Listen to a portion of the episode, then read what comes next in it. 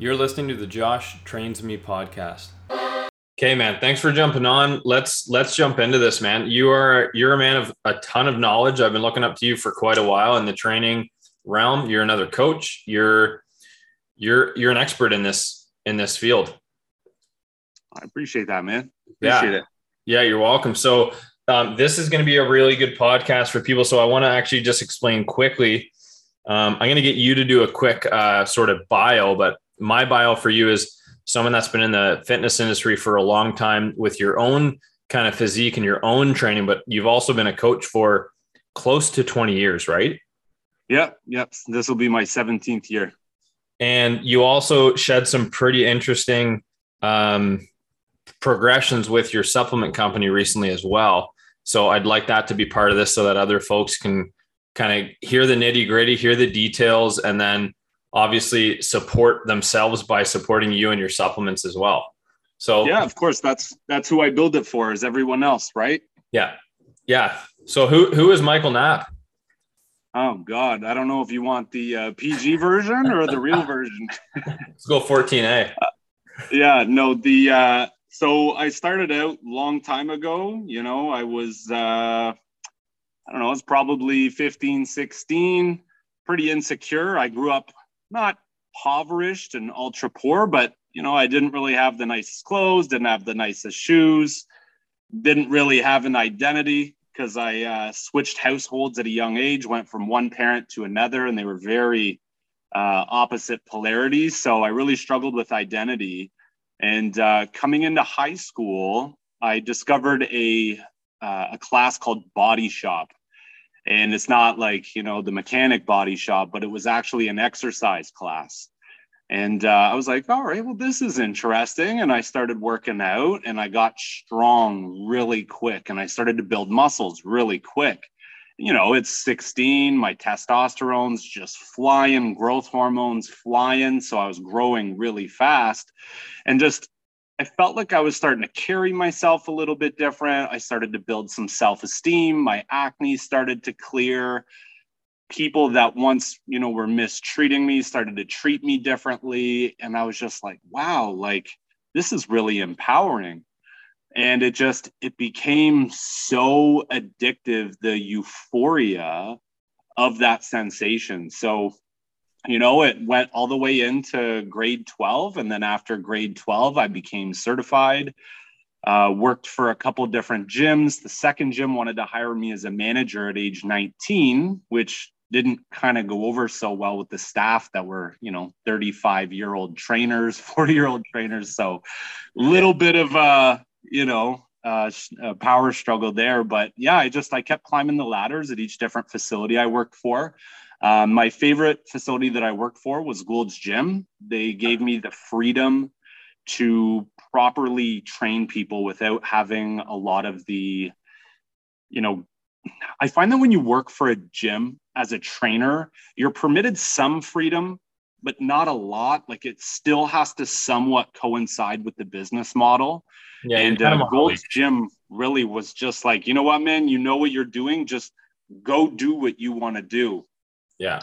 And uh, after they sold to Good Life, which kind of broke my heart, I uh, decided to venture out on my own, started my own personal training company, my own studio. Then I started a supplement line, which is the Body Master supplement line. And uh, I have an app on the phone now. So it just, you know, it started from an insecurity and then it's, I'm turning it into the legacy. So cool, man. Yeah, that's, yeah. That's, that's, a great story, and and I've talked to obviously, you know, we've both talked to lots of people, but that that uh, initial effect, and then we'll get into the fat loss stuff. But that initial effect of just you know having having some identity confusion and and being young and being you know uh, influential to um, everything around you, and just the fact that you can start working out and, and building some muscle, man, that that like support so many aspects of life as a not even just a young person but someone that's just getting into fitness whatever age when you start to put some muscle on regardless of your sex gender age like that that is such a critical step. Well how many you have to ask yourself right? You've been coaching for a while too. How many times have you seen somebody take their biggest weakness and turn it into one of their biggest strengths. And it just like it totally alters that human being and how they yeah. look at the world. Yeah. Right? It's so empowering so empowering to watch and see and be a part of. Yeah. And i'd say especially in women i i get more empowered by women um, seeing these big transformations. And that's something that you and i will talk about in this podcast. Um, yeah. Yeah, so let's let's jump into this, man. Um, let's let's pick your brain. Let's get this in. Um, let's get this rock. And So, um, you're you're definitely a fat loss expert. I've learned a lot from you, and you've been in this field for a long time. Do you want to talk about maybe some of the myths that might still be floating around for fat loss? Oh gosh, yeah, we can. You know, we could do a whole podcast just on the myths. Yeah, really. Let's identify maybe a couple of these big ones that we need to get the fuck out of Dodge with. Yeah. Well, I I think one of the biggest issues it's gonna you know it kind of comes down to gender to a degree ish, but I find that a lot of the female fat loss plans are ultra low calorie, like they're ultra low calorie, and one of the things that I've noticed people are searching for that immediate gratification. So they're like, look, like I want to lose 50 pounds, I want to lose 40 pounds, I want to lose 80 pounds. You know, that first week, bam, they see like six pounds, and all of a sudden they think that this program is gangbusters. It's like the best program ever. I lost six pounds this week. Yeah. But then it's like three pounds the next week, and then it's one pound, and then it's no pounds, and then they start to gain weight. And I think one of the biggest kind of misleading luring things that people do is they're like, we can get you down this amount of fat this quickly. But yeah, like you can give these women and these men super low calorie diets and they'll lose a bunch of weight at the beginning. But then there's a whole plethora of rebound that comes with it. Their hormones go of whack. So testosterone, estrogen, ghrelin, all those hunger hormones that accompany that, they they end up going like this boom. And then they come back even higher, even bigger, and even worse. And it's because these people go so low with their calories. Hmm. You know, it's fat loss is math. Fat loss is math, biology, and chemistry. It's not just low calories. Okay. If you have somebody that hasn't yo yo dieted, they have a very low stress level, um, they have the they have the gene the gene expression so they have the genetics for it. You can get away with lower calorie. But the problem is is a lot of people that are searching out fat loss have yo-yo dieted. They try yeah. to lose weight they can't. They gain it. They lose weight they can't. They gain it. And each time it gets worse and worse and worse. And they're like, man, is it like how extreme do I have to go to lose these calories? And then you get these people that are doing extremes like HCG, where they're taking the injections of HCG and they're eating 800 calories a day. And it's just like, yeah, congratulations. Like you're in a hypersensitized ketogenic state. But what happens when you come off of HCG? Right. You're, you're like 30 pounds heavier than what you were before you started the plan. So one of the big myths is low calories isn't always a good thing. There's a lot of other things involved other than low calories to make that sustainable. Yeah, I think that's a really good point. I know that you recently posted about this too, being like, what the fuck happens after you reach your goal, for instance? Like, say the plan worked even enough to get you there. What next?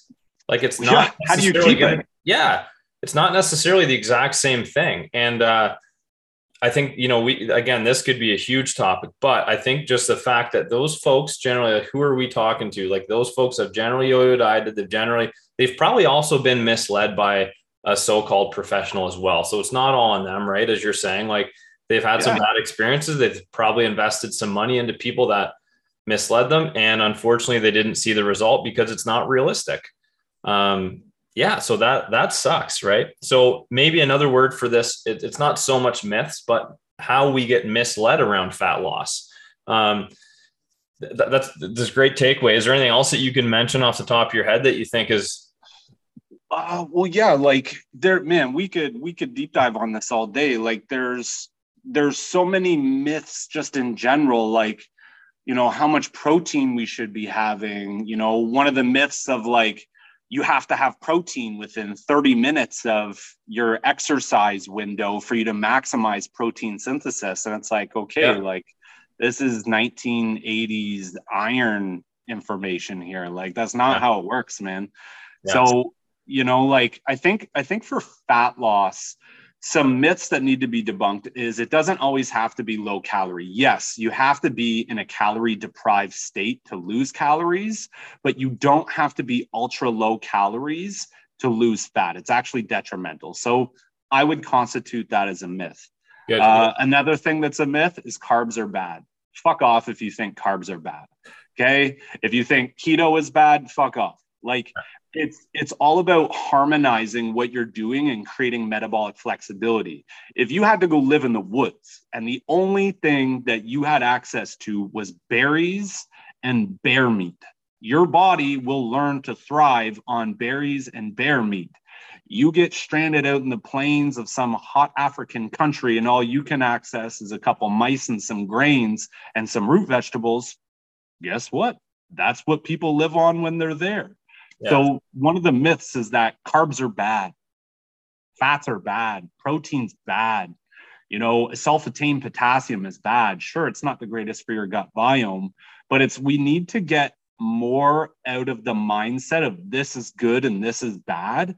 Yeah. And we need to get into the mindset of that everything has duality. Yeah. You know what I mean? If you take too much vitamin C, you're going to get sick. You take too much vitamin E, you're going to get sick. You don't have enough vitamin C, you're going to get sick. You don't have enough vitamin E, you're going to get sick. So it's the the whole nutrition fitness fat loss industry is so dogmatic it's absolutely astounding and you talk to one professional and they say this is a myth and then you have another professional like you got a vegan over here saying that you can be perfectly healthy doing nose to tail. They're like no nose to tail is a myth. That is not true. And then you get the exact same thing on the other side right? So you know there's myths everywhere. I think it's prudent and appropriate and responsible that if you don't know how to navigate the chaotic waters of nutrition, fitness, biology, longevity, gut health, if you don't have a grasp on those things and you have any value for your life, then you need to have somebody that's going to be able to easily steer you through those waters and kind of let you know that this isn't that bad. Yeah. Neither is this. This is what I would do if it was me. Right. Yeah. Yeah. The simple, the simple sort of summary I'm getting from that, and I agree with it, is like things aren't black and white, but it, it's easily marketed to say, like, you know, uh, you know, the blanket term of macronutrient, this is bad. Like there's, there's general trends. Like each decade, there's a, a new carbohydrate or a new macronutrient that's fucking terrible for you. Like it's been carbs, it's been fat, there's been low carb diet, there's been low fat diet. There's, I don't know if there's been a low protein diet, but there's certainly a lot of angles and uh, a lot of content around protein being, you know, terrible for your organs and that bodybuilders are going to have terrible livers because of the protein consumption. I, I agree. Um, we could go for a while on this. So let's, uh, I'm going to let you lead a little bit here because I, I, wanted to go through some things that um, just to help people get sort of steered. I want people to listen to this and be like, you know what, it's it's not so bad. I got some. I can kind of get some of these myths debunked as we're talking about already. Um, let's go over some time wasters and or money wasters. So, what are some things that you think people are doing in terms of fat loss that is re- a really inefficient use of their time? Uh, I would say a grotesque amount of cardio when you see these bodybuilders prepping for their shows doing you know two three hours of cardio you know i might catch a dumbbell in my back for saying it but i think one of the worst things that these people are doing in terms of time wasting is steady state cardio for extended periods of time. Now let's not misconstrue you know getting 10,000 steps in a day versus just plugging away on a treadmill for two and three hours or plugging away on a bike for two and three hours because realistically your return on investment is going to be shit. You can burn 500 calories. How i use the analogy of steady state cardio versus like high intensity training or weight training the the analogy I have is I could give you $10 right now. Mm-hmm. Okay. I'm like, Josh, here's 10 bucks. That's your steady state cardio. That's it. That's all you get. Or if I say, Josh, this month I'm going to give you three bucks, but I'm going to give you three bucks every month. And every month it's going to collect interest. Yeah. Eventually, after three months, shortly after, depending on the interest rate, you're actually going to have $10 and more. And it's going to keep growing and yeah. growing and growing. And that's your metabolic adaptability. That's your body's ability to utilize fuel, increasing your metabolism, increasing the demand for energy through your muscles. Your heart's going to become more muscular. So, one of the things I find is a squandering of time is that long, steady state cardio. Yeah. Right. There's some therapeutic effects mentally and physically for hitting your 10,000 steps a day. That's yeah. just a part of being a human you yeah. know, getting up, moving around, walking back and forth, going outside, getting some vitamin D to reg- regulate your circadian rhythm and your hunger hormones. So, long, steady state cardio is one thing I definitely, definitely think uh, you could better utilize your time somewhere else. The next thing is fat loss supplements. If your gut biome and your nutrition program and your training program is not bulletproof, fat loss supplements aren't going to do shit. Fat loss supplements are like 3% of the equation, 5% of the equation max. So when you see everything, there's all sorts of nonsense out there, like these hydroxycut and all this kind of yeah. stuff. Like, yeah, sure, you want to do that and destroy your internal organs throughout the process and not fix the actual reason why you're not losing fat. Yeah. And you have to depend on these supplements. I think that fat loss supplements, by the majority, are a waste of time and a waste of money. Okay, waste of time because you got to earn your money, which you're then going to go spend on fat loss supplements, which are usually most of the time detrimental, not to stereotype or be dogmatic in my belief system. Uh, so, steady state cardio, fat loss supplements, I think one of the biggest wastes of time, Josh, is not educating yourself on the program that you're following. How well do you know your coach? How well do you know the program that these people are delivering to you? Because how many people go through fat loss program after fat loss program after fat loss program? None of them work, and they end up spending years years. You know just as much as I do when somebody comes to you and they've been trying to lose weight for years of their life. Mm-hmm. Making sure that you're working with somebody that knows what they're doing is probably the best way to save time is having somebody that's educated and understands fat loss at the biologically cellular level like what's actually happening with yeah. fat loss i think i think a part of that too is uh is finding so so I'm a big fan of this being humble and being honest when I'm like I actually don't know right? So like we we could talk all day about things that you know about fat loss that I don't. Like you're an expert in this. And and part of the reason I wanted to get you on here is because you have a lot of insight and a lot of info and a lot of anecdotal evidence too right? Like you've tried it out on yourself and then clients and then you know you have all this info with the supplement line. But I'd say a balance of finding someone that is definitely experienced, but then also is not going to lead you astray because their ego is too big for them to say, you know what, I'm actually not sure about this. Let's bring someone else in. Mm-hmm. Right. Well, and and fat loss, man, like it's simple, but it's complicated. Hundred percent. It really is. Well, and and you know, you and I can both talk about this. Like as you're saying, you know, fat loss is down to math, biology, and chemistry, and I agree. And then I'm also like, what about the behavioral component of this? Like what about like how does therapy fit into this right? Like there's there's so many other angles and that's what makes it so broad. As you're saying it's it it can be simple but it's not easy. Well yeah people just think that it's fat loss right? They're like well like how hard is it like for me to just lose fat? You know then you got to start doing discovery with people and be like look like why are you overweight in the first place? Oh well you know like i drink too much i don't really work out uh, you know, I like pizza. And it's like, okay, well, why? And like, what do you mean why? Because, you know, pizza and, you know, alcohol is delicious and it makes me feel good. And it's like, so you don't feel good when you're not eating those things? And they're like, well, like, yeah, like I feel normal or okay. And it's like, well, normal and okay isn't feeling unmotivated and feeling the need to depend on like really poor quality exogenous foods and substances to feel better. You know, like what's going on in your day to day behavior that makes you feel incomplete. And the things that make you the most happy are the things that are the most destructive. That's self sabotaging behavior. You know, do you struggle with confidence? Do you have identity issues? Have you had issues in the past where maybe a spouse has cheated on you or you didn't get the attention that you thought you needed growing up? Like the actual depth and gravity to why people are even overweight or have addictions or problems in the first place. You know what i mean? My wife's a manager for a mental health clinic like for the for the hospital. And it's just why people do what they do is you know what i mean? Trainers have to be therapists. We have to be nutritionists. We have to be educated in physiology corrective behavior. Like it's not it's not as easy as what a lot of people think. And you know i'd probably say josh one out of every 10 clients i get is just just cakewalk. You know yeah. here's your calories here's your meal plan follow the plan. You do it you will succeed. They do it they succeed.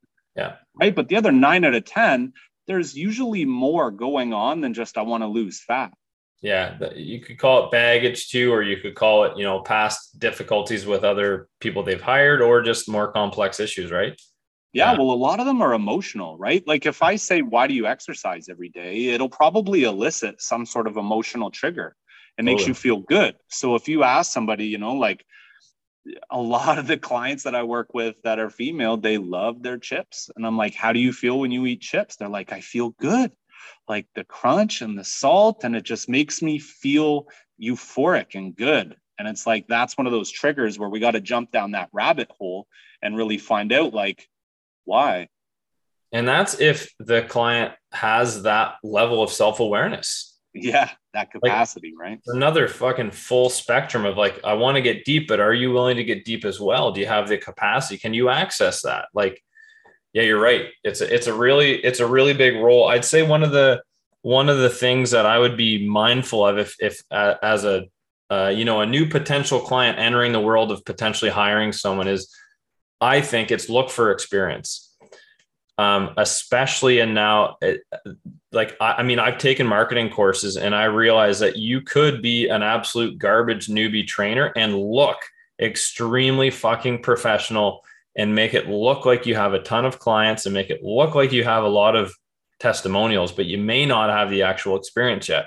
So that's kind of that's that's those are tough waters to navigate because I don't actually really know how you would even understand the credibility or sort through that, sift through it.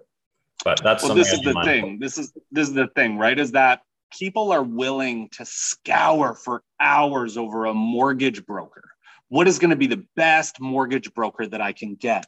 what is going to be the best possible vehicle I can get? People spend months and months trying to decide is this vehicle going to be good for my children? Is it going to be safe?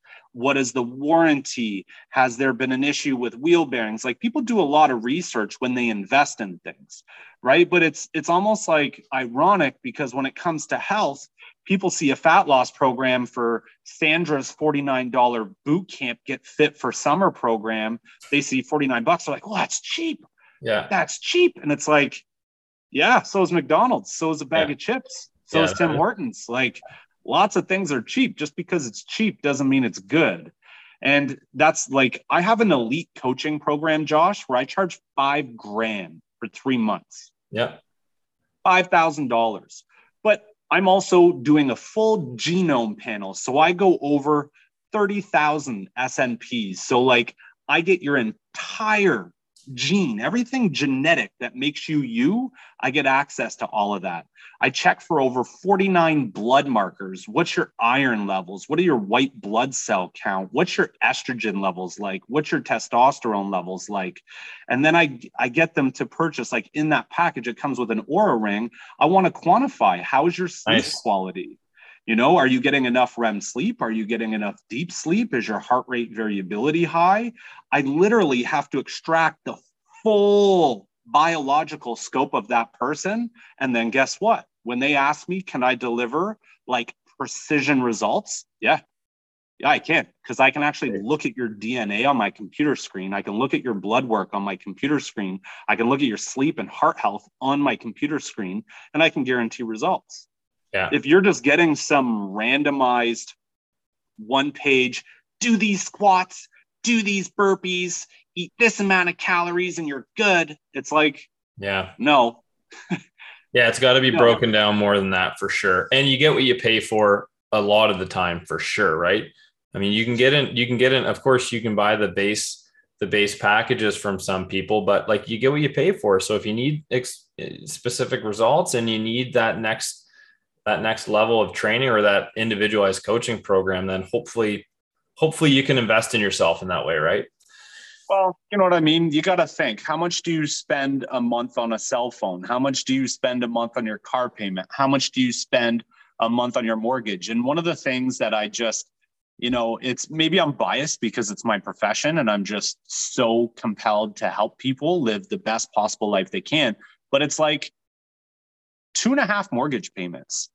If you could save up two and a half mortgage payments and get like a bulletproof program specifically for your DNA, for your blood, for your sleep. Like five grand to me to have the perfect designed thing for my body to maximize my longevity, my muscles, my fat loss, my organ, my vision, my cognitive health, my spine, my gut health. Like for me, that's a no brainer. But for other people, you know what I mean? It, it only becomes a priority after it's getting to the point of almost too late when something goes wrong. That's right. when people tend to like, man, five grand? I'll mug an old lady for that five grand if it means that, you know what I mean? I can actually sleep. Well, and the tough part about this is, and you know, we'll steer back to the conversation, but the the tough part is we're living in Western civilization where we're we're, you know, and you know what I'm going to say with this, like the way we're marketed to by medical, um, anything health related is it's it's reactive. So of course it's going to be to the point where I'm like, I'm fucked. I need help. It's like, damn it, there were 150 warning signs leading up to this. Right now you're really screwed. Now you got to pay for it. And the thing is, like a lot of folks still aren't willing to do make the changes or do the work or uh, improve that. They want the they want the medical uh, sort of slap or the or the pill or the quick fix or the the surgery or the whatever it is, right?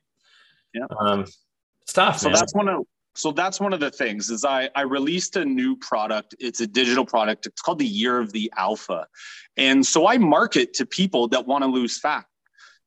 I straight up market to people that want to lose fat because I can guarantee fat loss with my program and it's every month they get a new program with new information, new foods, new things to focus on. But sometimes, and it's okay to do this, like to anybody that's watching this, it's okay to use the excuse of fat loss to care about yourself.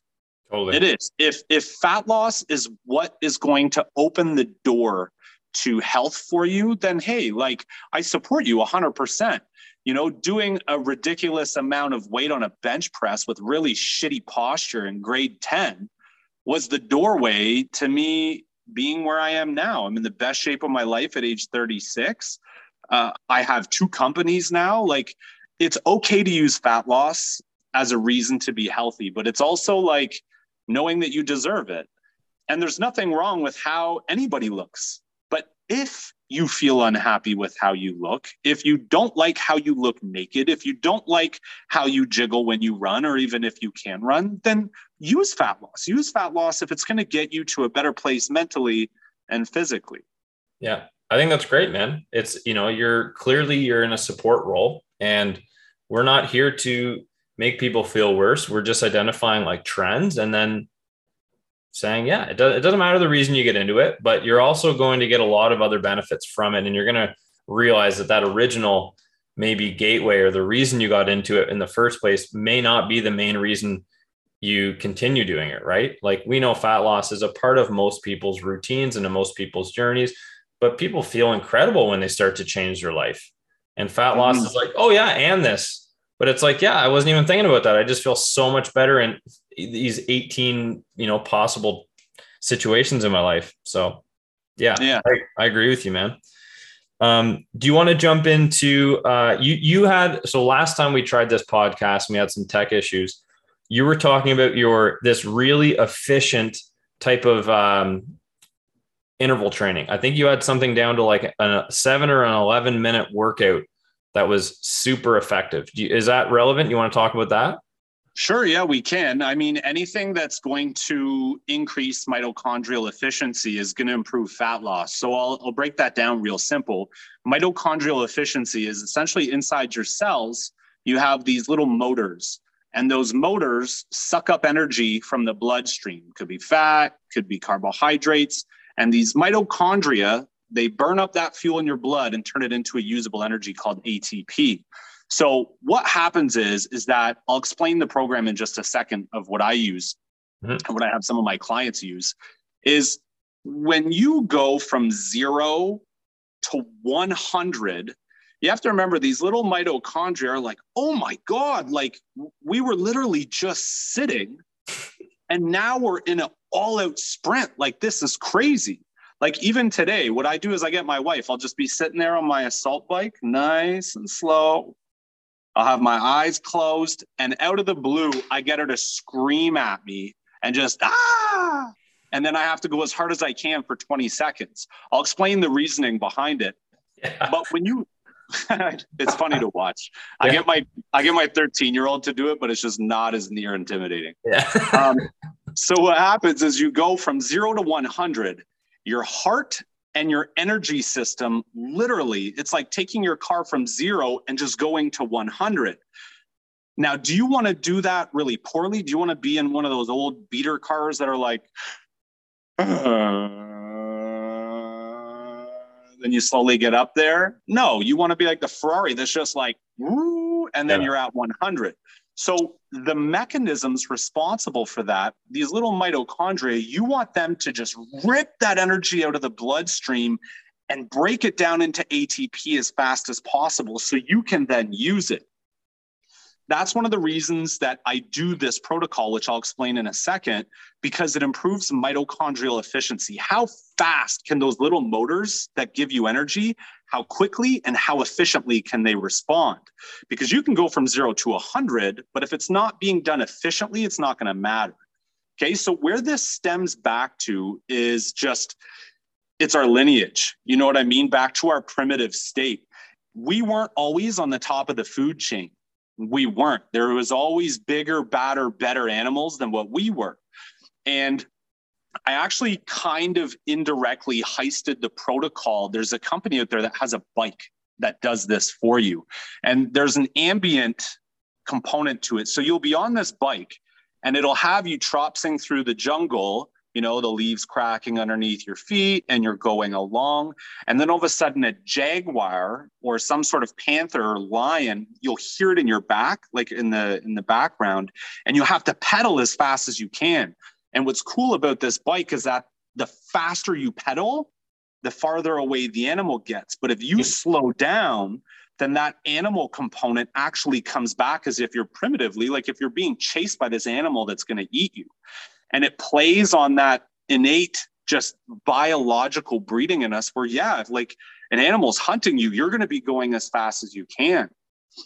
So it's it's actually wild the way that this company did it but i made it usable for everybody and what what i do is i go on a bike or i go on the treadmill and literally i'll just go with my eyes closed and then randomly i'll go as hard as i can and they've shown i think through like six or seven um, PubMed studies and a couple different other studies that that is what determines true heart health is how quickly can you go from zero to 100 and then back, and back down. down. Yeah. Right. That's that's one of the big markers on how healthy your heart is. Because sure, I could come over and take any one of your viewers, you know, bust into their house and chase them out of there. But it's just like when it's all said and done, like, can you calm down right away? Yeah. That's what's going to be one of the biggest determinings of your heart health. And by extension, like how well is your energy system working to get you going there? So, yeah, like exactly, I'll give you the exact plan what I do. So, anywhere between one and four minutes, I'll just go at a nice leisurely pace.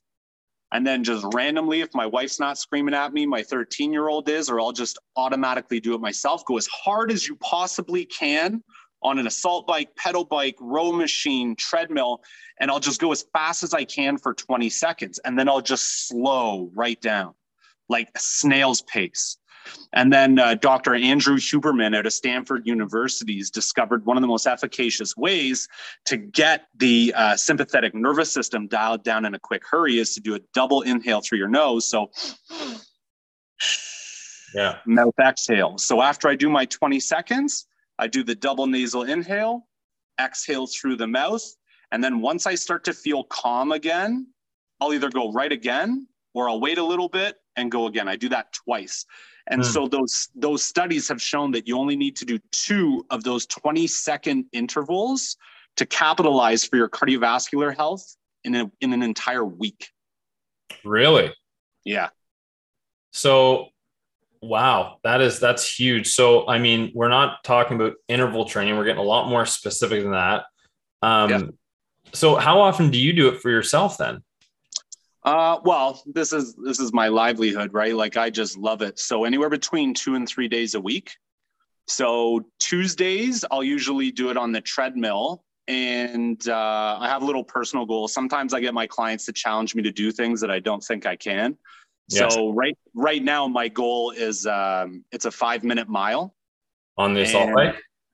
No sprinting. Yeah, that's that's a fast.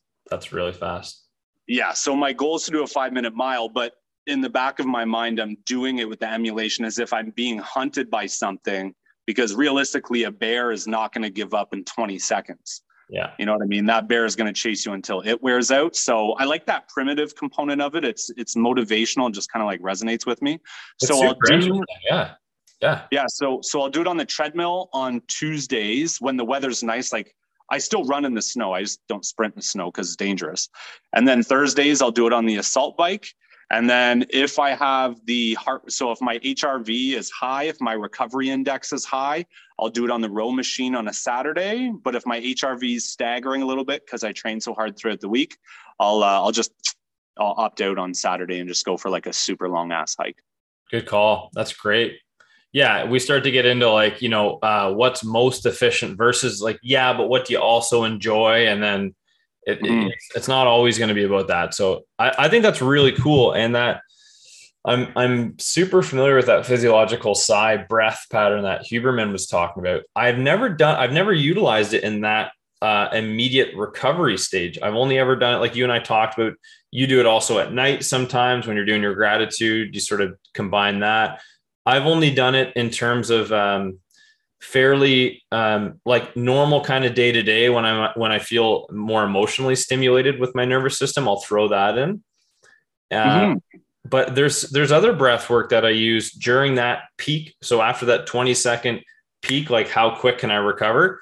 There's a there's a breath system called like the gear breathing that uh, is popularized by Brian MacKenzie that I've sort of played with and modified a little bit. Um, mm-hmm and that's like a i'll explain that quick and then we'll jump back to what you're saying about um, getting into uh, nutrient efficiency. Um, this reverse gear breathing and by the way like brian mackenzie and huberman are basically buddies. So i'm wondering at some point if it's if that physiological sigh is now more efficacious or if it's if they're both if they both work well or i'm kind of i'm going to dig into that a little bit more. Um, well, everything has its role, right? 100% and it might just be you know another tool in the tool belt. What this what this gear breathing is is essentially when you're at a max interval like that um, you have five gears just like gears in a car. And how i explain it to clients is if you were to breathe or say, say you were in gear one in a car and uh, someone said like okay floor it. You're like i can't. I'm in a really low gear but i'm going to be really efficient with fuel. So they understand that. It's like yeah i'm going to drive if i'm going to drive slow in a standard i'm going to put it in first gear. Whereas if i wanted to get somewhere really quick and i wasn't as didn't care as much about my gas mileage i'm going to throw it in gear five. I'm going to be able to go as fast as i can in this car but it's going to it's going to be less conservative on fuel. It's the same principle with this gear breathing. It's either through the nose or through the mouth and it's certain rates at which you're breathing to um, stimulate a certain gear. And what that does, it allows your body to, um, in a short term, it allows your body to adapt to be able to understand like the, the difficulty of um, output you're at um, and gives you the ability to be able to not just go based on like RPE, but also like within this five gear system, like, okay, I'm, I'm going this hard. What, where am I at gear wise? Okay. If I'm at a three, I'm probably okay to be sustainable. If I'm at a gear five, I need to slow the fuck down if I need to go for another two minutes. Right. Mm. And this gear breathing, you would reverse it. So after that 20 second, you know, simulated jaguar chase through the jungle, if you were at a really high heart rate, which you likely would be, you would start at gear five, do a couple breaths, then gear four, then gear three, two, one. Just like in a car, if you're pulling up to a, a red light, you're going to go five, four, three, two, one, right? It's kind of interesting, but I hadn't heard the physiological sigh used in that um, that component. So that's neat. I'm to try that. Yeah. Well, and so like for the uh, for the fat loss component, it's it's doing that that style of training it's it's going to increase the machines the machines responsible for energy utilization it's going to improve their efficiency so if people are looking to lose fat sure like you could you could lose fat doing steady state cardio i don't think it's the greatest use of time but you you could lose fat doing anything you could lose fat going out in your backyard with a shovel mm-hmm. you know what i mean it's a lot of it i'm not going to say all of it but like 90% of it is energy in energy out right? And when you do when you do steady state cardio, you're just getting a block of calories that you're burning, and then that's it. But, but when you're doing HIIT training, especially really intense HIIT training, that investment carries on every single week as your as your energy system becomes more efficient. Right. And is it the same thing? Just diving into the physiology, or I guess this is more the biology. Is the same thing happening to your mitochondria during things like um, powerlifting? like things like weight training or is it is it quite a bit different no it's it's it's the same pathway the same mechanism right because you're putting a load and a demand on your body that it's not accustomed to you know what i mean? The majority of your day is not spent deadlifting 300 pounds. And so if you just willy-nilly go out there and start lifting weight the more you do that your body's like oh shit like we have to keep improving our energy demand because the weight keeps increasing. Mm-hmm. So yeah, it, it's doing vigorous exercise in general, whether that's weight training, HIIT training, you know, the the the method that I just explained, anything that's gonna get you like, oh my God, breathing heavy, your heart is pumping, that in itself is going to help energy utilization and to improve your body's ability to transport nutrients to where they have to go. Right. Yeah, that's great. That's really efficient too. Like that's not a lot of time. No. And it's for me, you know this, you know this just as much as anybody. I'm all about time efficiency. I don't like to piss away time. I don't like to waste it. So if there's a way for me to capitalize on my cardiovascular output, you know what I mean? Doing like maybe maybe like today i was in a rush late to pick up my kids and normally i leave at three to go get them and it was 258 and i was like shit like nah, I'm going to go do it. So I went downstairs. I sat on the bike for like five seconds and I just went ham for 20 seconds. I took about a minute off, just tried to get my central nervous system down, just bring the heart rate down, bring everything down super quick. Like there's even this method that you take your four fingers and you push deeply on your sternum and mm. it'll also help but so I literally, it was like one or two minutes. And then I just went and did the other 20 seconds. So it's like you can get, and I can show you the data on my, uh, on my phone through the app I used that the, the output that happened in under three and a half minutes, like was just phenomenal. Hmm. Phenomenal. It took me over like 20, 25 minutes to get my heart rate back down there, but my heart's pumping. It's everything is still going. It's still yeah. going. It's still going. Right and to your analogy about you know the 10 bucks at the beginning or the three bucks every month that's what you're talking about. It's efficient right? You're you're walking out of the workout and your heart and your body is still like fuck man we're still in this workout. I'm still recovering right? So yeah to your point that's that's the that's the effectiveness. And that's sort of the bonus of interval training in general versus steady state cardio is yeah. those intervals you're what's your heart doing it's and so don't get me wrong right? So at the beginning of the podcast i mentioned duality. There's there's good and there's bad right? So if you have somebody that doesn't have the greatest heart health maybe they have high blood pressure maybe their heart rate variability is no good maybe they're on medication maybe their cortisol is absolutely through the roof maybe their diet is out of whack. You know to go dump that type of method on somebody would be irresponsible in a sense without gauging the intensity at which they're doing it right? And this is where i wanted to communicate to your viewers that that's why it's always really important. I don't care i do care if you choose me or josh but that's why it's important to know because a lot of people could just run out and start doing this approach but they could actually be causing harm. They could actually be causing detriment if you don't know where your baseline is.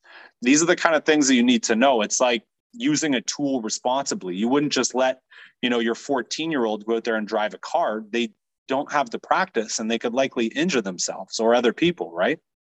Yeah. Yeah good call. I gotta i gotta remember that. My sons too so i gotta keep them keep them away out of the driving driver's seat. Um do you want to talk about um do you have any other uh like that? I remember you talking about that workout efficiency tip and i thought that that was really cool. Do you have anything else that's also like fairly unique in that? Like that that's unique. I haven't I hadn't heard of that. Yeah. Um, so one of the ones that I use is I call it revival training. It's in like it's in the year of my alpha program where I have people do a certain set of movements stopping three three reps before failure. So let's say for instance like February week 3, you're going to start your morning shortly after waking up where you do 2 to 4 rounds of body weight squats stopping about 3 reps before failure. And what that does is it's going to activate growth hormone. It's going to get your circulatory system mobilized. You're going to be in a fasted state, which means that your body's ability to mobilize fat stores and stored glycogen are going to be there. And just hormonally speaking, you don't have to do a lot. A lot of the times, these people think that they have to go into the gym for 30, 40, 50. Uh, man, when people are in the gym more than an hour, I'm just like, fuck, like I wished I had that kind of freedom and time to just you know go around in the gym for an hour hour and a half. But yeah. like i've got my workouts down to 20 minutes and it's you it's not that you need to do a lot to get strong. It's not that you need to do a lot to have endurance and stamina. It's learning to just manage your time. How are you doing these things? Are you training at the right time of the day for your body or are you training at the wrong time of day for your body. If your goal, if your goal is fat loss, train in the morning. Train in the morning. If your goal is to build muscle, train yeah. in the afternoon. Train closer towards the evening. And that's just to do with your circadian rhythm. It's to do when you get your pulses in cortisol, your pulses in hormones or your growth hormone. Mm-hmm. It's like fat loss, the best time to do it is in the morning. However, if you overproduce in cortisol, if you hold a lot of fluid, if you can flick your belly and you see water trickle halfway through your body, then you're holding excess fluid. You have to be careful at how intense you train in the morning because in the morning, cortisol is the highest. Mm-hmm. It's actually why you wake up. You wake up because cortisol is waking you up, it's mobilizing energy throughout your body you have to be careful if you're a stressed out person, if you have really shitty sleep, if you're not eating enough calories, those ultra low calorie diets, and you're trying to lose fat, training in the morning can actually be detrimental. It can cause muscle wasting, it can increase your cortisol, it can increase fat gain. So, if you have decent stabilized hormones, you're sleeping well, you're eating well, and you want to lose fat, train first thing in the morning. You don't have to go super insanely heavy. Body weight squats, push ups, burpees, planks, jumping jacks, mountain climbers, two to four sets. Stop three reps before failure. Wait an hour, hour and a half after that. Hell, even fast till lunch if you really want to lose some fat. But don't eat right away. Let your body mobilize the fat stores. Keep your metabolism high, your blood flow high, the endorphins high in the morning. So train in the morning if you want to lose fat right some people can't i think can't as a matter of perspective because i wake up at 5.30 and i do what i got to do before my kids are even up out of bed Yeah. Yeah, that's fair. I mean, there's, I guess it's what are you willing to give up? And some people may not pick the most efficient route, and that's also okay, right? If you're like, yeah, yeah. I want hey, to talk about hey, it. So long as your foot is going in the right yeah. direction, that's what matters most. 100%. Let's talk about intermittent fasting. It, it's obviously an aid to weight loss. It's a question that I get asked from almost everyone. I'm sure you do too.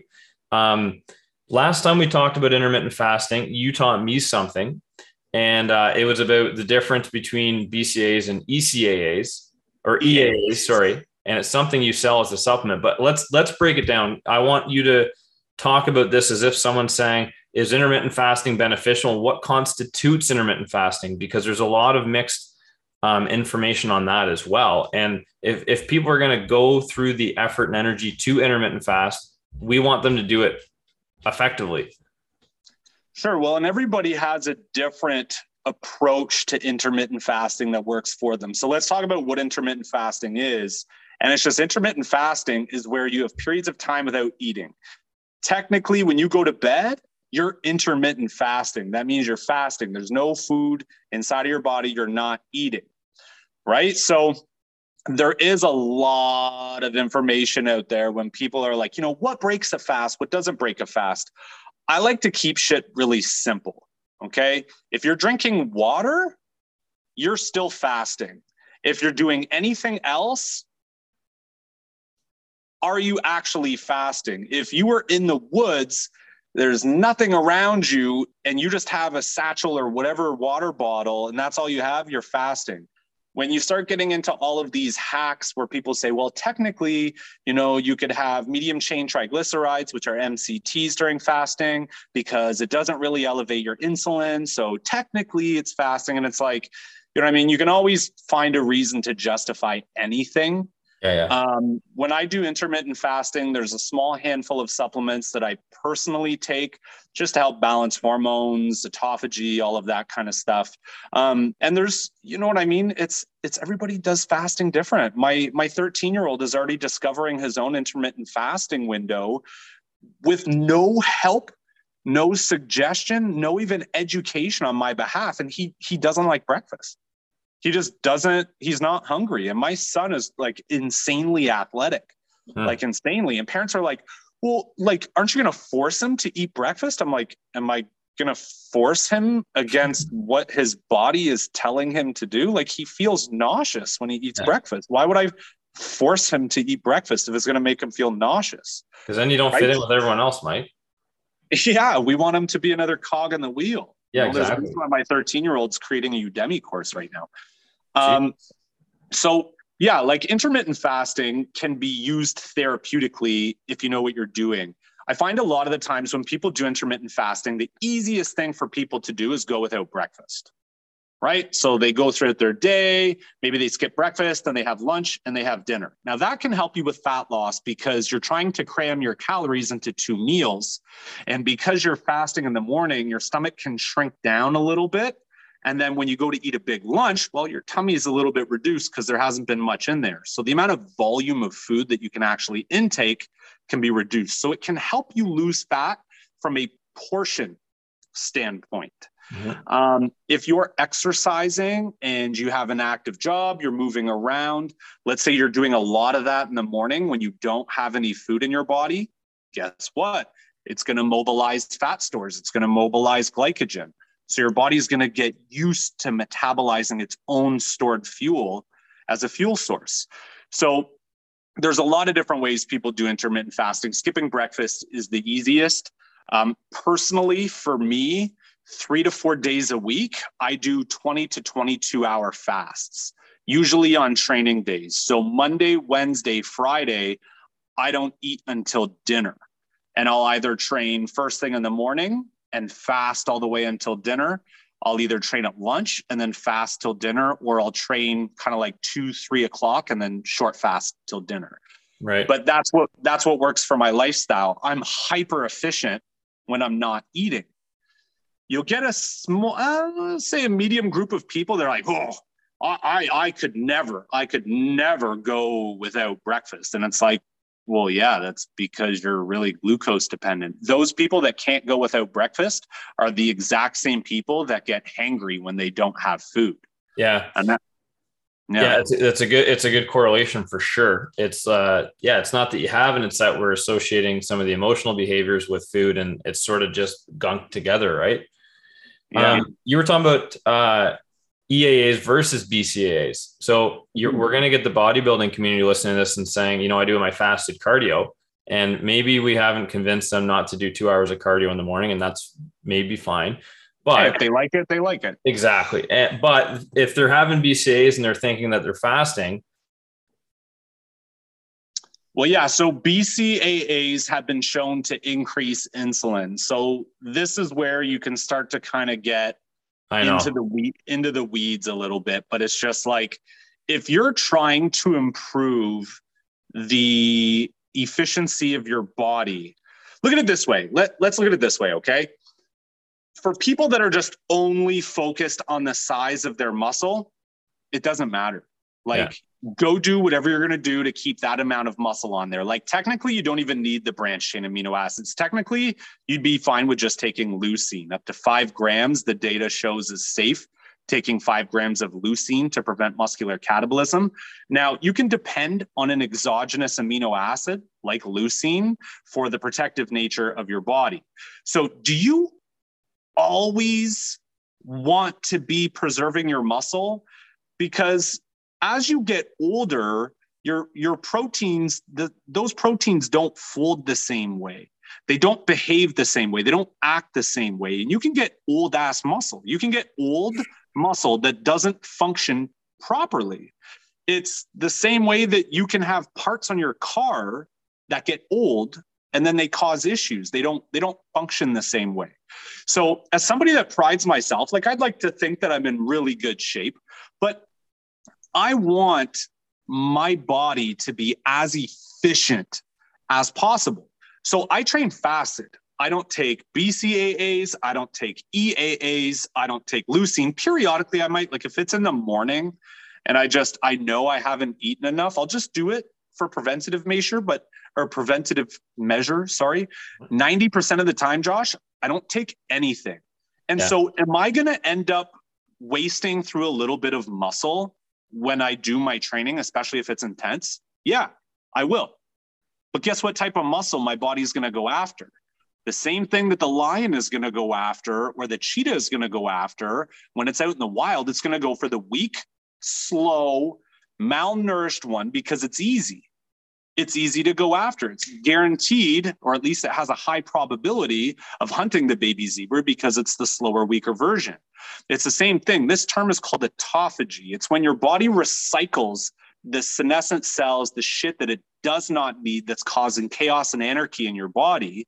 That's why I do my training fasted because my muscles might not be as big as some of these bodybuilder guys, but a lot of my protein is hyper efficient. Like the the the actual musculature in my body is hyper efficient because my body can't afford to keep malfunctioning protein cells inside of my body much hmm. like my fat loss much like my fat loss program the alpha program it i i purposely build protocols in there where their body will actually get rid of senescent fat cells fat cells that are causing inflammation fat cells that are miscommunicating because fat cells out of all of the cells in your body fat cells have the biggest megaphone and when they're not functioning properly, they're the loudest. That's what draws all of the immune cells to come and help fix these fat cells, but it just doesn't happen. Hmm. So EAAs and BCAAs, hey man, like if you want to take those things personally, I would rather a full spectrum EAA because you don't get the same insulin spike that you do with BCAAs. And it's very minute. Like I'm talking, we're getting into like the real hardcore stuff. But yeah. I always prefer EAAs just because they're all the essential amino acids. All of them play a role in some way, shape, or form in communication with which genes are turning on, which hormones are supposed to be functioning here and there. And you know what I mean? If you're constantly act, if you're constantly activating mTOR, you're aging your body like a lot faster than what you need to. Sure, you're going to be absolutely heisted and shredded, but you're gonna age like friggin', you know, fresh cooked bread in the cold room. Like you're just gonna age super quick. Can you uh can you get into the mTOR stimulation and break that down a little bit more? Uh, we can. I don't know if it's going to be super relevant for the viewers in terms of fat loss, but yeah. So we have we have kind of two mechanisms. We have autophagy and we have mTOR. So when you see children that shoot up over the summer, you're like, holy shit, this kid just grew like eight inches. Mm-hmm. You know, he's getting a lot more mTOR activation, a lot more growth. You're getting a lot more division of cells, division, division, division, division, division. That's how these children, like amongst a whole bunch of other mechanisms, but that's one of the ways that they grow, right? mTOR happens when you go in and you do a nice anabolic workout. You're getting mTOR, and you get a lot of these guys that are like anabolic, anabolic, anabolic, and anabolic. And you know, sure, that's great for huge muscles and it's great for fat loss. And in the short term, all of these things are good, but it's in the long haul when you're constantly activating mTOR, it's you're you're duplicating your cells faster and faster and faster and faster. And after a certain age, like your body starts aging. You know, do you really want to be duplicating bad, shitty cells that are malfunctioning? You hmm. know, do you really want to increase your risk of cancer? Do you want to increase your risk of age related diseases? That's why autophagy is such a hot topic right now in like the biohacking world in the fitness and nutrition and health sectors because we're realizing that you know what I mean? Being big and jacked and super muscular, yeah, it has its benefits. It has its ego boosting properties. But you know what I mean? At the end of the day, we do need muscle, but it's we don't need as much as what I think a lot of guys feel, even myself included, what we feel that we actually need. That's so, fair. if you want to protect your muscle and you want to grow your muscle, more so if you want to grow your muscle substantially, take EAAs before your workout. It's going to prevent, for the most part, your body catabolizing muscle. Okay. But I'm okay training fasted because like my muscles are big, but I don't need to go huge. I prefer to have nice, clean, strong, efficient, long lasting muscles that aren't going to cause chronic inflammation. Yeah. Yeah, that's great, man. I appreciate that uh, autophagy versus the uh, mTOR pathway uh, explanation. Do you want to talk about? Um, do you want to get into nutrient efficiency a little bit more in terms of fat loss? Yeah. Um, well, metabolic flexibility. You know, if if you're concerned about body composition, try not to get into a niche diet. You know what I mean? Try not to get into like just keto or just carbs or just salmon. Like it it has to be balanced. The way that I build my plans is I excuse me please I have keto days, carb days, keto days, carb days, keto days, carb days. It's laid out in a seven day cycle to create something called metabolic flexibility. Do you want your body to be able to consume dietary fat and use it properly? Do you want to be able to have olive oil and your body can use it properly without storing fat? Do you want to be able to have quinoa and your body be able to use it without storing fat? Do you want to be able to have steak or chicken or Greek yogurt and your body be able to use it and not store it as fat. Nutrient delivery, like if we're not talking about the mechanisms of nutrient delivery, like how nutrients are delivered, but in terms mm. of like what nutrients we're consuming, it's everybody's going to have a little bit of a different scope. What I've found to be insanely successful is alternating between keto and carb days. And it's the best possible way for you to develop metabolic flexibility. You know, you're not going to get the long term insulin resistance and risk of dementia of doing keto, but then you're also not going to die really young from having huge amounts of protein all of the time.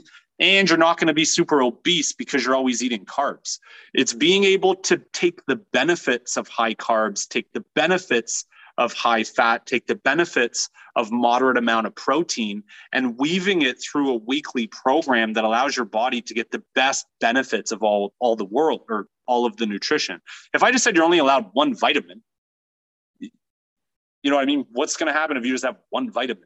Mm-hmm. Yeah, you're going to feel limited for sure. And you, and you will be limited. Of course. Right. You, you you need a lot of different vitamins and a lot of different minerals. And to think that we can extract what our body needs from a very limited scope on nutrition, you know what I mean? It's metabolic flexibility is huge. It's literally being able to have your cake and fat and eat it too. Like you want to be able to have both of those.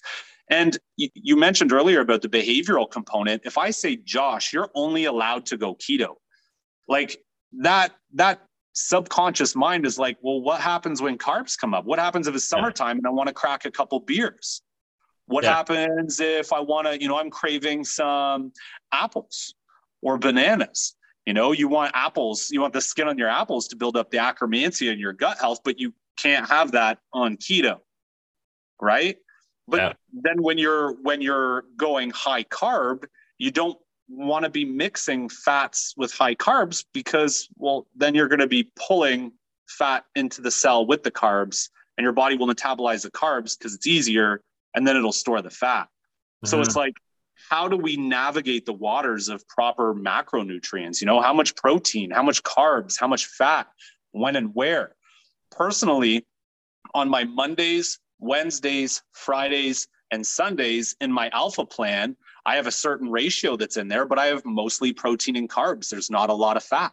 Mm-hmm. And then Tuesdays, Thursdays, Saturdays, they're keto days. You know, and my my clients frigging love it because they get the best of both worlds. It's like sometimes you crave fatty shit. Sometimes you crave a big juicy burger or a big steak, like a nice fat ribeye, or you're craving nacho or not nachos, but you're craving tacos or something yeah. like that. You know yeah. what I mean? Or fish, peanut butter, all those kind of things. It's days are designated for that. But then there's days for you to have your rice and your beans and your quinoa and your yeah. fruits but how do you mechanistically weave that in a way that your body's going to be able to lose fat? Right. So it's that's the way that I have conducted uh, my programs. I've seen a lot of friggin' success with it. And even myself, it's it's being able to be adaptable. You gotta be adaptable, otherwise you're gonna fail. So if we were to, and not that this is uh, how you would approach something, but just for for us to understand this. So metabolic flexibility, we'll call it the metabolic flexibility diet, I guess, right? Or the sure, approach yeah. approach versus, you know, just like a stable, balanced macronutrient profile. Um, if we sort of set aside, you know, the behaviors and the cravings and the whatever the emotional components that might sort of modify that and com- uh, complicate it, is there still uh, more? Have you seen more fat loss success from the metabolic flexible metabolic flexibility approach versus just like a balanced uh, macronutrient? Yeah, I have personally. And the reason why is remember how I told you not too long ago about the like one person out of 10, you give them that plan, they just go off and they do their thing. Like, yeah. there's very few people that are okay doing the exact same thing every single day. Yeah, that's and fair and there's even a caveat with that, right? Like if you do the same thing every single day, your body gets desensitized to it. You know, if every day you do five push-ups, okay, like are you really going to improve past those five push-ups? No, like sure you could go a little bit slower and stuff like that, but it's a very it's it's a short return. Yeah. And so sure, like you could have the same macronutrient profile and constantly switch up your foods, you know, if that's what's going to work for you but there should be periods of time where your fat is higher. There should be periods of time where your carbs are higher. You know, if if your macronutrient ratio is 40% protein, 40% fat, 20% carbs, and then you're always eating your carbs at the end of the day, well, how are you sensitizing your pancreas to insulin in the morning? You know what I mean? Then your insulin is going to just progressively, your body is going to learn to keep your insulin lower in the morning. And it's good to have that adaptability for when you change because if you always have the same system and the same protocol, how are you going to be prepared for unexpected variables? You know, if if you're always doing CrossFit and then you come over and you come train with me and I'm like, "Hey, like just so you know, we're doing an entire session of isometrics." Yeah. Like you, you're not going to be conditioned for that. You're going to be ultra sore, mm-hmm. you know, and it's it's like are you adaptable? because that's what's going to determine if you're successful. If you have certain macronutrient protocols, what's going to happen to you if you go to a wedding? What's going to happen to you if you go over to your mother in law's, right? Like you could turn that around and flip it on me and say, okay, well, what can I have? Can I have carbs? Is it, it it's a keto day that I'm going to my mom's, but she's having carbs but you've created metabolic flexibility. Your body knows what to do if you're going to have a bunch of carbs.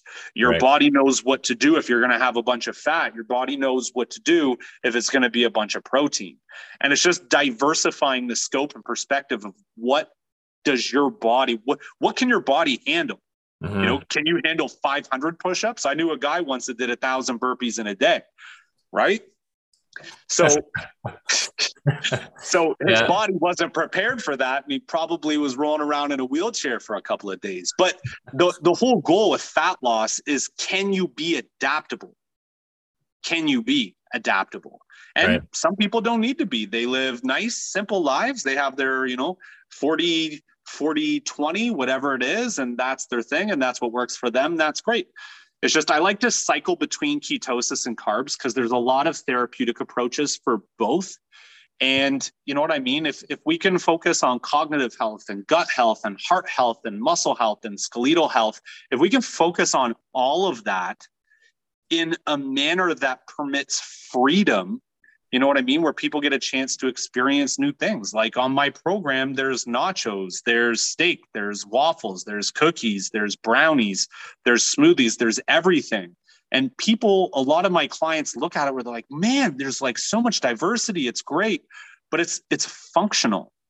It's right. functional. Like, why are we having black beans? Well, we're having black beans to build up bifidobacterium in our gut. So our immunity is fantastic right? It's like, why are we having what we're having? And right. then how do we compile it, nice, sexy, beautiful package and deliver you fat loss?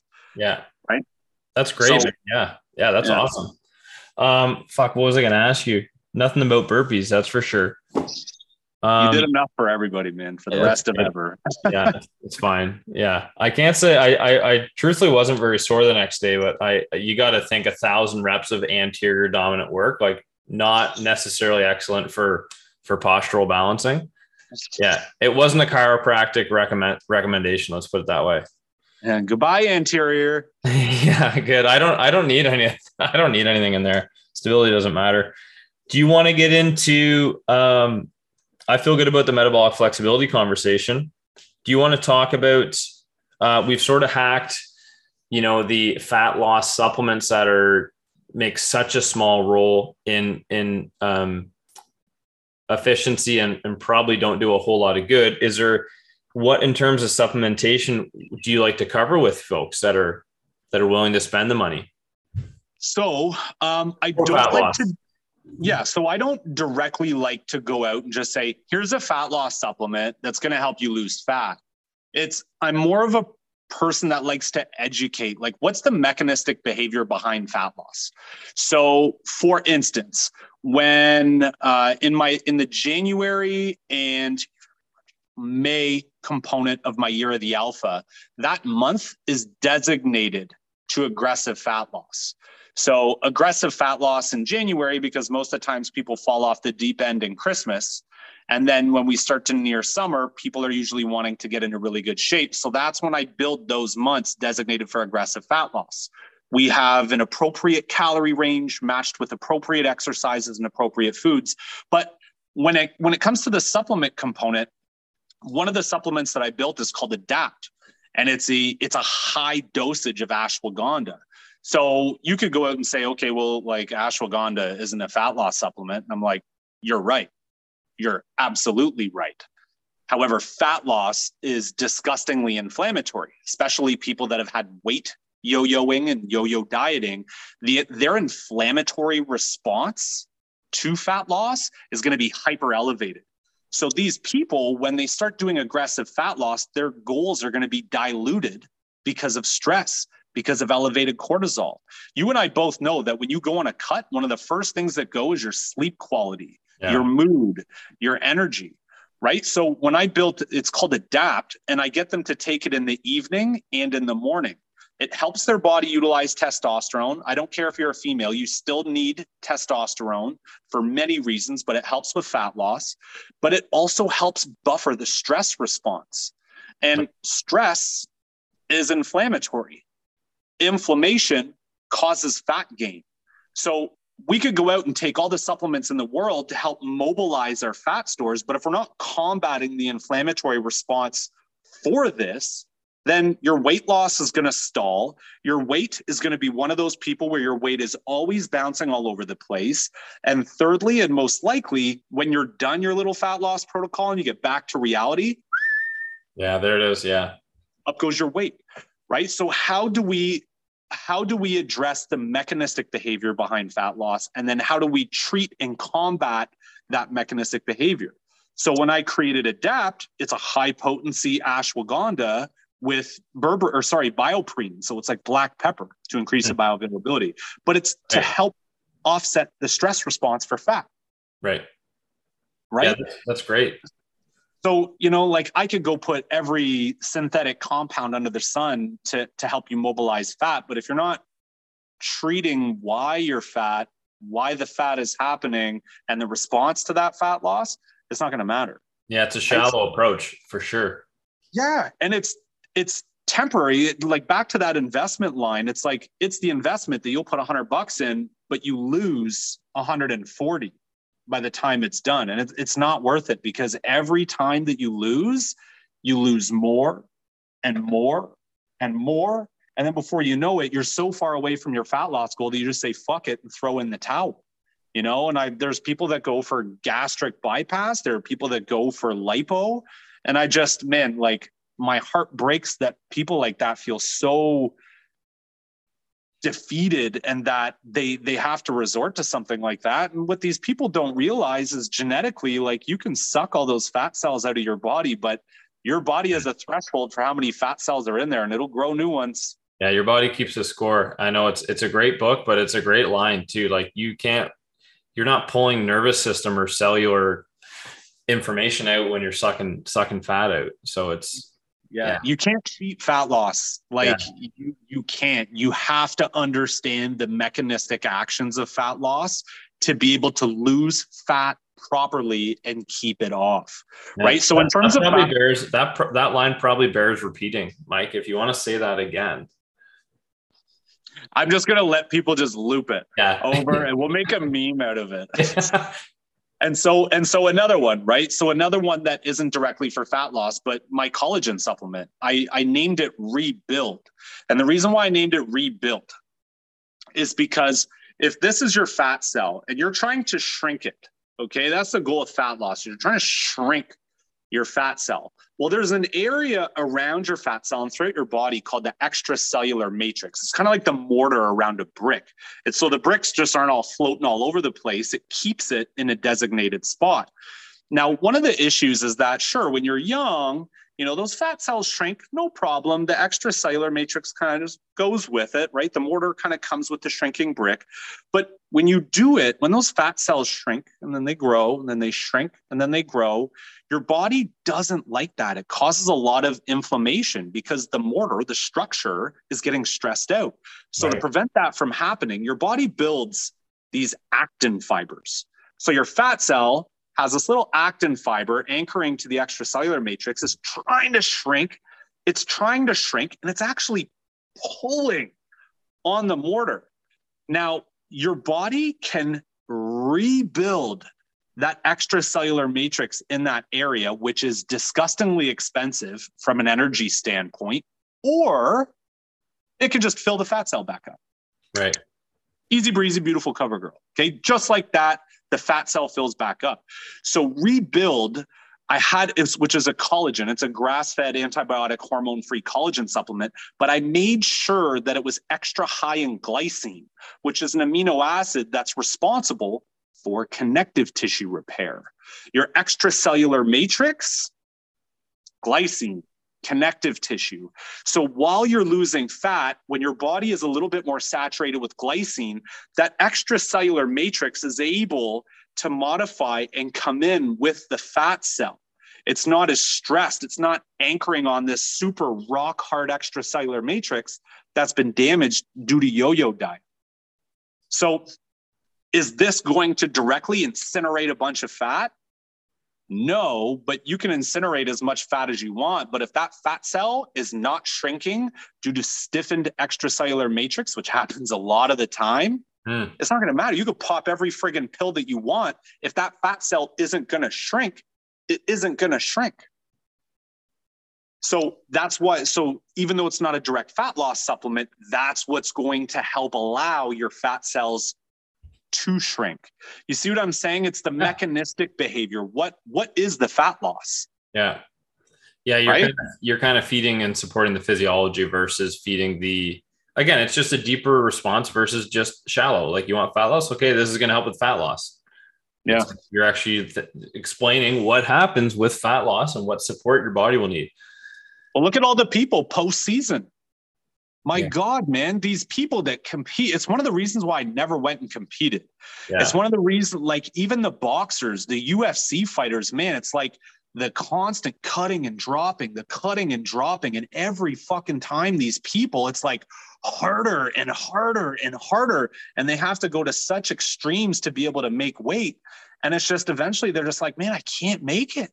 Or they're so damn inflamed that it doesn't make it worthwhile, anyways right? So it's like ending that cycle of abuse by let's, you know, what supplements like food first, exercise first, sleep, food, exercise, those kind of things.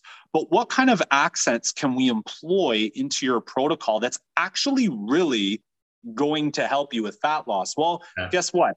You could try to lose as much fat as you want, but if your cortisol is through the roof, you are not going to lose the fat. You're going to lose a bunch of muscle. You're going to get skinny fat. You're going to be holding a bunch of water weight. You're going to feel weak. You're going to look shitty.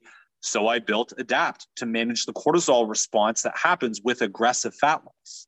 Yeah, that's great, man. That's really smart. And I appreciate your explanation around it because it's it's very educational and it's completely different than mainstream supplement uh, advice. That's fucking awesome. I had a question about um, fat loss and menstrual cycle. Um, and specifically, yeah. if you want to dive into this, we're probably getting close to time. If not at time, do you want to go down this road for a few minutes? Sure, absolutely. So, um, there's not a whole lot of trainers that talk about menstrual cycle. It's sort of like one of those topics that I know when I was beginning out as a trainer, I sort of just avoided because I was like, I don't know if I need to learn about this. And then a couple years ago, I was like, yeah, I really need to learn about this. Like, why the fuck am I not learning about this? Um, I, am curious to see how maybe we stick to a. Um, I don't know. I, would like to hear your approach with food, um, whether it's metabolic, uh, the metabolic flexibility diet, or just uh, food in general. How you coach someone that's going through a menstrual cycle and how that might change how they eat or what you recommend or prescribe they eat? Yeah, well, again, right? Every female is going to have a different severity, a different gravity, and a different ebb and flow of their hormones. You get some women that are absolutely crippled when they get their period. You get other women that can still go out there and do CrossFit. Mm. Right. So it's it's navigating each individual woman and their physiology. One of my clients, I can't train her. She has her period is way too heavy. Her iron drops way too low. She has absolutely no energy whatsoever. She takes my alpha female supplement, which is a hormone support that I recommend for women about in between seven to 10 days prior to when they get their period. It mm-hmm. just acts as a buffer so that they're not going too out of whack. But then you also have to ask yourself when you're training your, especially with the women, do you have an IUD?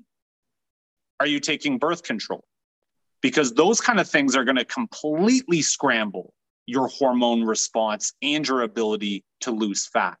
Yeah. If you have an IUD, oh, I, I just I don't know how IUDs are even legal.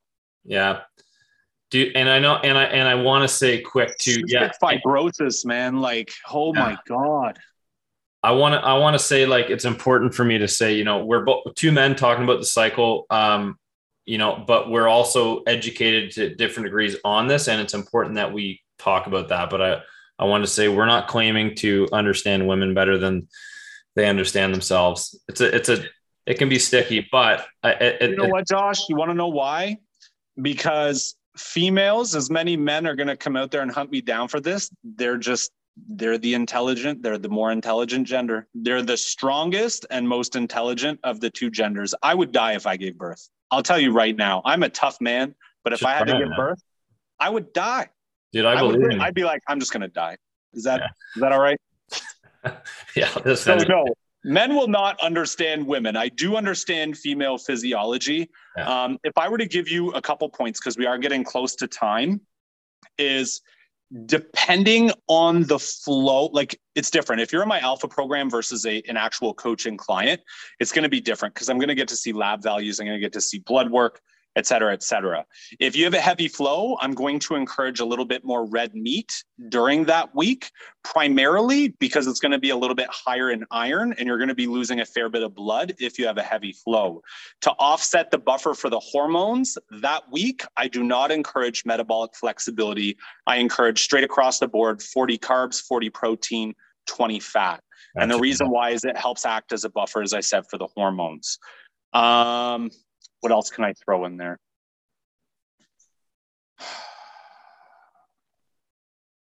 Listening to your body with exercise. A lot of women will try and hard charge through their sessions. If you don't have the energy, don't push yourself.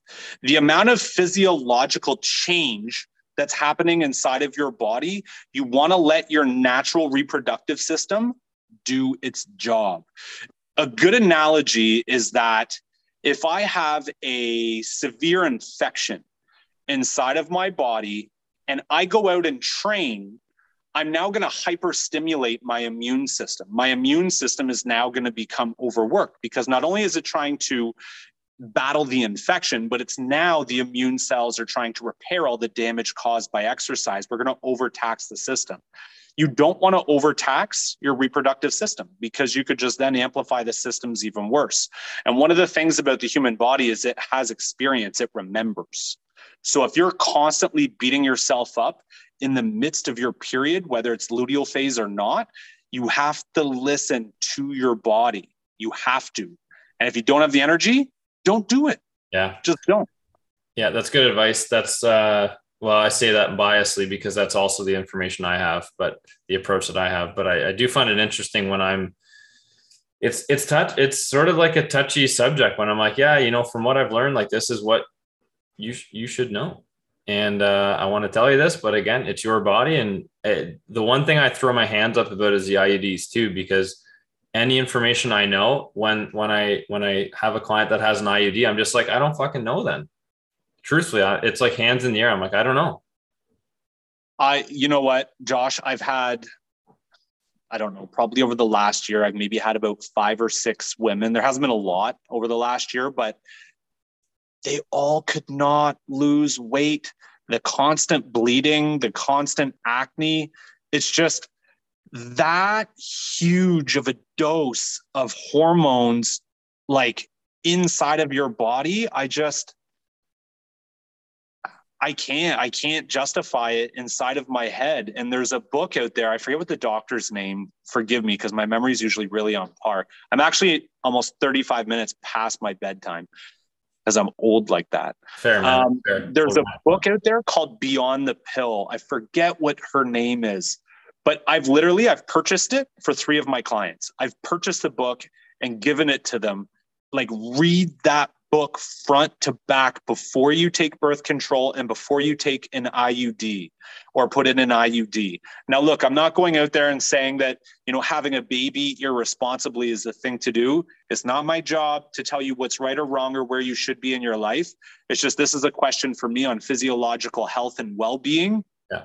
I'm in the business of making sure that I make people healthy. Like I would treat you like I would treat my sister or treat my wife or treat my mother. That is how I treat my female clients.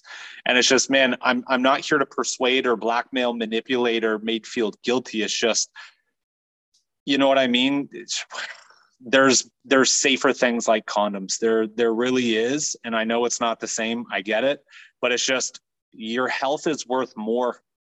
Yeah. It really is. And I, I'm not I, I'm very sensitive and delicate to the subject. I'm not trying to overstep any boundaries to the female viewers. Just please, if there's one thing that you get from this video, go buy the book Beyond the Pill and let that be your compass on whether or not you should be at least it will educate you and inform you on the short and long term impacts of being on birth control whether it's IUD or oral Dude, that's a great way to to finish this podcast. Man, I learned a lot. You're uh, I'm mind blown.